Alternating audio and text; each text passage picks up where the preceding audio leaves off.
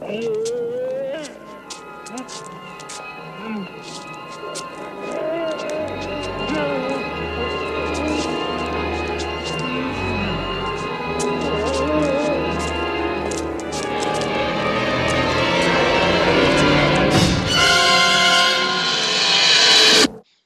evening and welcome to Thieves Monthly Movie Loot Halloween Edition Part 2. Today is a special day for terror and horror because it's Election Day. But here, let's take our minds off of stressful things and talk about serial killers, murderers, an uncertain future, and baseball. Be afraid. Be very afraid. Let's go. A film with the number 10 in its title. Oh, I, Know it's against the law and everything. Oh, no, that's that's all right. As long as nobody goes telling tales out at school. Um, Sugar, No, I, I it's the wouldn't. moral question that concerns me. I wouldn't tell a soul, Mr. Christie, The, honestly. the taking of life, no matter how rudimentary. While looking for a film with the number 10 for this challenge, I stumbled upon this film from 1971 called 10 Rillington Place and thought it was pretty darn good. I'm surprised I hadn't heard about it before. It is a British crime drama based on the true story of a serial killer called John Christie, who is played by Richard Attenborough here. Set in 1944, the film follows Christie as he targets a young couple, played by John Hurt and Judy Geeson, that rents an apartment from him. The film is directed by Richard Fleischer, who is perhaps more known for directing 20,000 Leagues Under the Sea, The Vikings, Barabbas, Tora Tora Tora, and Soylent Green. Like I said, I thought this film was really good. Fleischer keeps everything at a nice pace, and Hurt and Geeson are pretty good. Hurt was actually nominated for a BAFTA award for his supporting performance, but Attenborough was the real star for me. He was great, chillingly calm, a very subtle performance. I read that he was actually reluctant to play the role of Christie, but accepted because of the statement the film makes about capital punishment. I also knew nothing about the story, so it caught me by surprise with the way things went down. It is very, very bleak and dark in more ways than one, which I found surprising. If I were to complain about anything, the film doesn't really delve that much into the psyche of Christie. It just focuses on the facts of the events, but it's still extremely tense and well executed. If anyone's interested, 10 Rillington Place is currently on Prime, so check it out. A film that features baseball prominently. Bill, I know these guys, I know the way they think, and they will erase us. And everything we've done here, none of it'll matter. Any other team wins the World Series, good for them. They're drinking champagne, they get a ring. But if we win, on our budget with this team, we'll change the game. And that's what I want. I want it to mean something. After a film about a real life serial killer, I decided to go with something that to many people is way more horrific baseball. Now, but seriously, Major League Baseball celebrated the World Series during the month of October. By the way, congratulations to the Dodgers for their championship. So I decided to check out the critically acclaimed Moneyball from 2011. And what a pleasant surprise it turned out to be. The film follows Billy Beane, played by Brad Pitt, the general manager for the struggling Oakland Athletics, as he tries to rebuild the team using the then unknown and maligned sabermetrics. For those that don't know, sabermetrics is a very in-depth mathematical analysis of in-game activity that focuses on getting players on base instead of star power. Although sabermetrics were new, it didn't really gain mainstream popularity and acceptance until the events depicted on the film. So, as a fan of baseball, I enjoyed the hell out of this. Regardless of the liberties the film takes with the true story, it was a lot of fun. The film manages to be thrilling and fun without relying in cliche theatrics or melodrama. I know several people that are not necessarily baseball fans and still enjoyed this. Pitt was so effortless and cool in the lead role. I really love to see him acting. Jonah Hill was pretty good as well as his assistant and the one that sells him on the use of the statistics. And of course, it's always a delight to see Philip Seymour Hoffman in any role in any film. Here he plays the coach of the Athletics and he's great. I love how he's willing to play anything and always does excellently well. A bit of trivia I didn't know is that Steven Soderbergh was set to direct but was replaced about a week before filming began, apparently due to creative differences. As a result, Bennett Miller and Aaron Sorkin were brought in to direct and rework the script. I don't know how Soderbergh's version of this film would have been, probably good, but I have no complaints about the final result here. Moneyball is still on Netflix in case anyone wants to check it out. A horror film. Do you believe in God, John? Ever tried to look for him? I look for him in the unlikely things that happen. Little coincidences.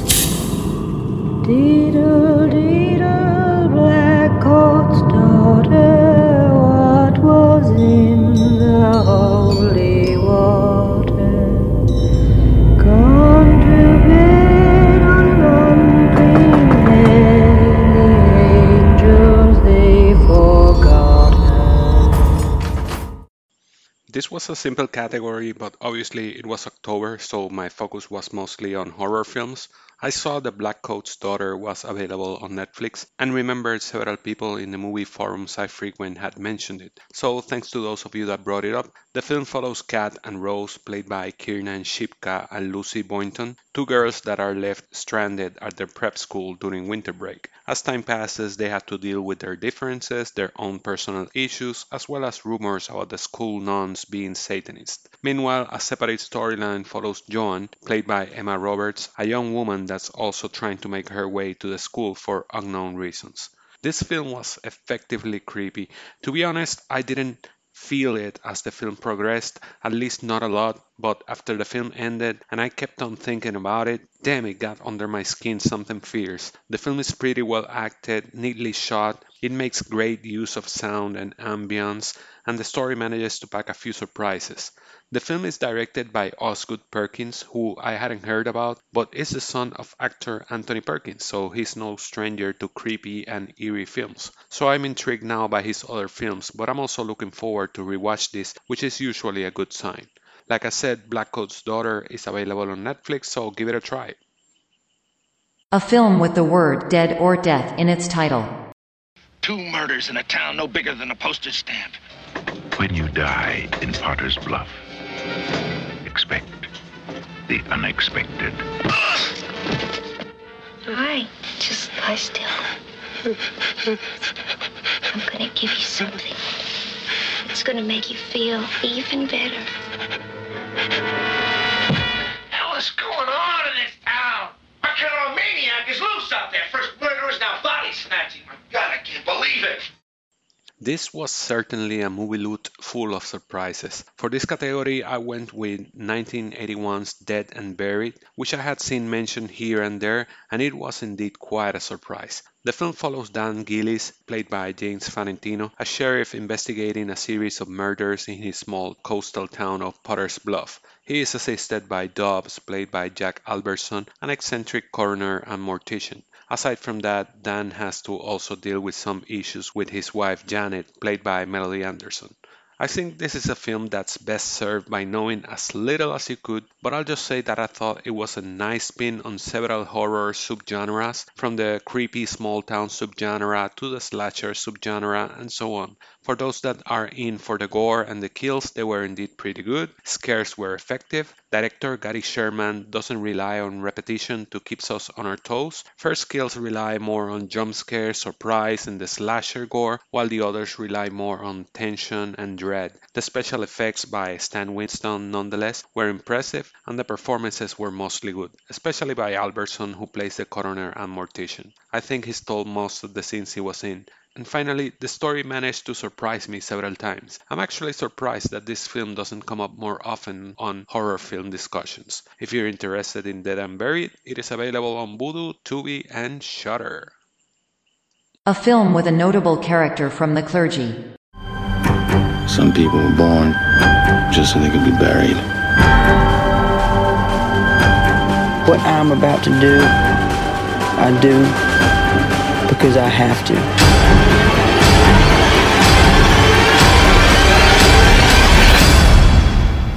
Not because I want to. October was Clergy Appreciation Month, so I wanted to see a film that featured a notable character from the clergy a priest, a nun, a pastor. I finally went with this year's The Devil All the Time. Sure, let's take a break from death and terror, I thought. 40 minutes in, I was, damn it! The film follows Arvin, played by Tom Holland, a young man that's living a tough life in Mideast, USA, as he tries to protect himself and his family from various threats and dangers. The film is directed by Antonio Campos, who I hadn't heard of before this, and it's based on the novel of the same name written by Donald Ray Pollock, who also provides the narration for the film. I had several issues with this film, but I'll say it was for the most part a competent drama thriller elevated by its performances. Unfortunately, I found most of its musings to be either superficial or empty. The story has a lot of characters and features many jumps back and forth in time or from character to character, which sometimes doesn't even feel necessary or just ends up feeling a bit meandering. Also, not all the pieces fit that well together into the story, particularly the one chosen for the last act, which feels pretty much stale. I also had some slight issues with the narration, but I respect that it was Pollock himself the one that provided it. It's just that I don't feel it added anything but the other way around. Anyway, despite all these criticisms, it's very well made in terms of performance, overall direction, cinematography, and the film is entertaining, but narratively there's not much to bite at. The Devil All the Time is a Netflix original and is available on their site.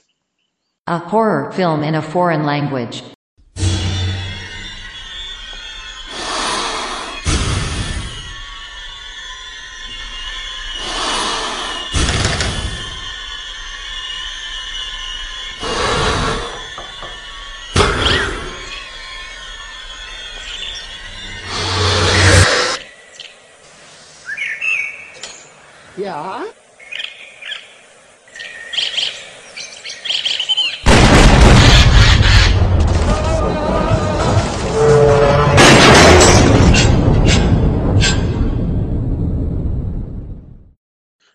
Category, I had decided to check out 2016's The Wailing from South Korea, but clocking at almost three hours, I found it a bit hard to squeeze into my schedule. Meanwhile, I found an alternative in 1983's Angst from Austria. With a runtime of little over an hour, it was perfect. The film follows a psychopath played by Erwin Leder, who is just released from prison only to go and commit another series of murders. The German term angst is roughly translated as anxiety, which is what we get from the main character as he prowls around streets and homes planning his next crime. The film is odd in that it's told and narrated from the point of view of the killer as he narrates the mental process he's going through as he gets out, while still feeling the urge to kill. As it is, it's a disturbing look into the mind of a murderer, and there are a couple of visuals that might make you wince and fidget in your seat, but the lack of personality in the victims and their awkwardly emotionless performances take a bit from the overall effect. Leder is great though, and the direction of Gerald Kargl is impressive. I've read bits and pieces about how Kargl used a camera that was somehow strapped to Leder's back to give the sense of being right next to his head, and the effect is chaotically effective. Apparently, Gaspar Noé was heavily inspired by this film, and although I've only seen Irreversible from him, I think you can see that inspiration right away. If you're interested, Angst is available on Prime, Tubi, and Shudder. A film from the 1001 movies you must see before you die list whose ranking includes the number 10. We live in interesting, exciting, and anxious times.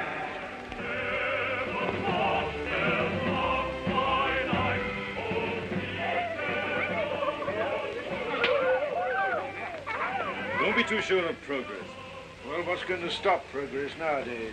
War. There is war and rumor of war. The unknown aircraft passed over Sea Beach and dropped bombs.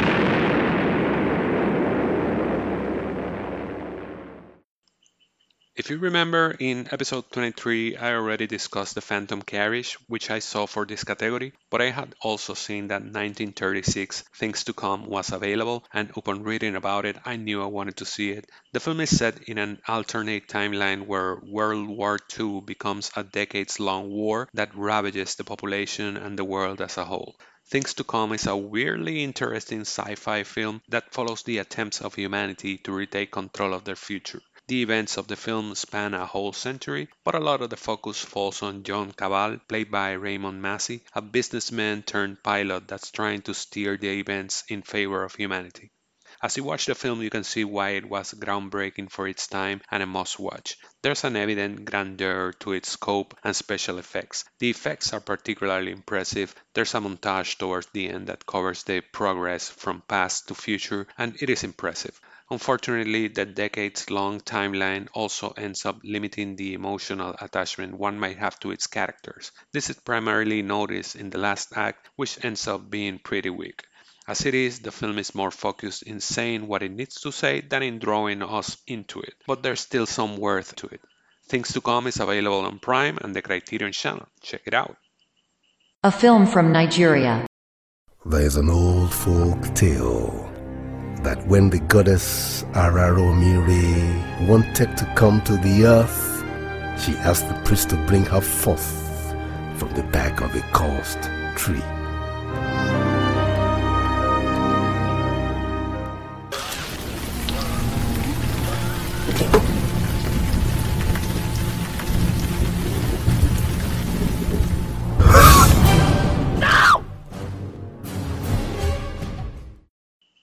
Nigeria celebrated its independence in October, so I wanted to check out one of their films. The Nigerian film industry, also referred to as Nollywood, has had several booming moments since the late 19th century. There was a boom in the 60s, then the 90s, and then the late 2000s, which is when The Figurine came out. The Figurine is a Nigerian supernatural thriller released in 2009. It follows a duo of friends that find a figurine of a goddess, Araromire, which apparently grants them seven years of prosperity and wealth. However, the tail end of the curse means that'll be followed by seven years of death and tragedy.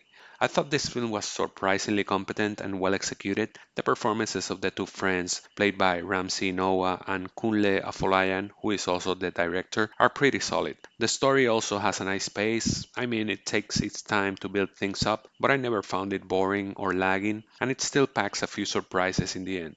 I don't think it's perfect. You can still see the low budget in parts of the production. It's still a bit rough around the edges, but I enjoyed it quite a bit. The figurine was a critical and commercial success and is credited with reinvigorating Nigerian cinema at the time. The film is available on Netflix. They have a significant section of Nigerian cinema, so give one of these films a chance. Freebies for the kids. Sometimes at night, that comes out of my fish tank. Feels like it's coming to get me, but mom says it's just a nightmare. I actually know a lot about nightmares. Do? Yeah, sometimes they feel real. But there's no such thing as monsters. What's up, Rhode Island? You and I are about to unleash your nightmares on the world. For Halloween, we wanted to see Monster House with the kids, which is a favorite of ours. Unfortunately, we couldn't find it streaming free, so my wife picked a Netflix original called A Babysitter's Guide to Monster Hunting. The film follows Kelly, played by Tamara Smart, a babysitter that finds herself fighting against otherworldly creatures that want to steal the nightmares from the kids she's taking care of. The creatures are led by Grand Guignol, played by Tom Felton, who does his best Beetlejuice impression for the role. Kelly, on the other hand, is aided in the journey by a seasoned babysitter played by Oona Laurence that shows her the ropes. The film, which was written by Joe Ballarini, is based on his trilogy of books of the same name. Overall, it was fun and well made. At times, I felt as if Felton was trying too hard to channel Beetlejuice, but he was okay. The whole vibe of it feels very Disney Channel, but anyway, the kids like it, and I wasn't bored by it, which I suppose it's all about. A film with a farm animal in its title. You see a lot, Doctor. But are you strong enough to point that high powered perception at yourself? What about it? Why don't you Why don't you look at yourself and write down what you see? Maybe you're afraid to.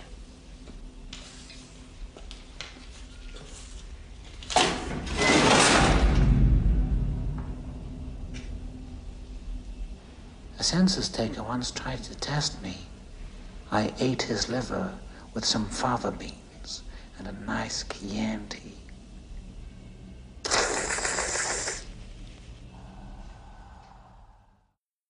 World Farm Animals Day was in October too, so I was looking for a film with a farm animal in its title, you know, chicken, cow, horse, etc. But I ended up settling with the rewatch of a personal favorite, The Silence of the Lambs. As most of you know, the film follows FBI trainee Clarice Starling, played by Jodie Foster, as she is tasked by her boss to question imprisoned killer Hannibal Lecter, played by Anthony Hopkins, in an effort to capture another serial killer dubbed Buffalo Bill. I mean, what can we say about this film that hasn't been said before? It's pretty much complete perfection. Every performance is on point, from Foster and Hopkins to Scott Glenn and Ted Levine, who play Clarice's boss and Buffalo Bill respectively. Anthony Heald is wickedly good as Dr. Frederick Chilton, Lecter's main tormentor. Jonathan Demme's direction is great, the editing is precise, the script and dialogue is excellent, the exchanges between Clarice and Lecter are pure gold, the sequence when Lecter escapes and the climatic encounter in the end are so perfectly directed and edited, it's just too much. This is easily on my top 20 of all time.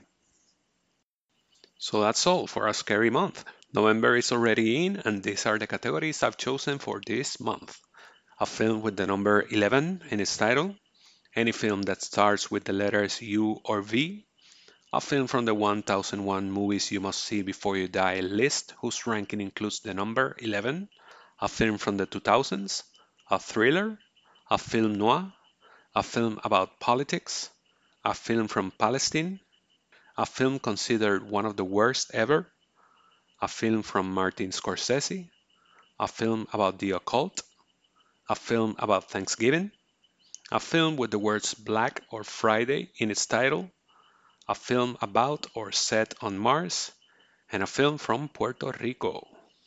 So as usual, if you have any recommendation for any of these categories, let me know. You can find me via Twitter at TIFCGT or Letterboxd as TIFF12. I'd like to close with this. Last week we found out about the passing of Sir Sean Connery, the Scottish actor who reached international fame when he became the first actor to play super spy James Bond had been retired for about 15 years. Aside from Bond, he left his legacy in countless of great iconic films like Alfred Hitchcock's Marnie, The Hunt for Red October, Indiana Jones and the Last Crusade, The Rock, and The Untouchables, for which he won an Academy Award. But aside from those well-known and popular roles, I would like to recommend Michael Crichton's The First Great Train Robbery from 1978, a film that I found to be a lot of fun and very enjoyable, in great part thanks to the charismatic performances from Connery and his co-star Donald Sutherland. So if you had the chance, check it out. That's it, it's over. Episode 24 of TIFF's monthly movie loot is done. Once again, thanks to all of you for listening and hope you all have a great day whatever happens today, remember that we're all in this world together. So be happy. No fate. No fate but what we make. Okay. The whole thing goes. The future's not set. There's no fate but what we make for ourselves.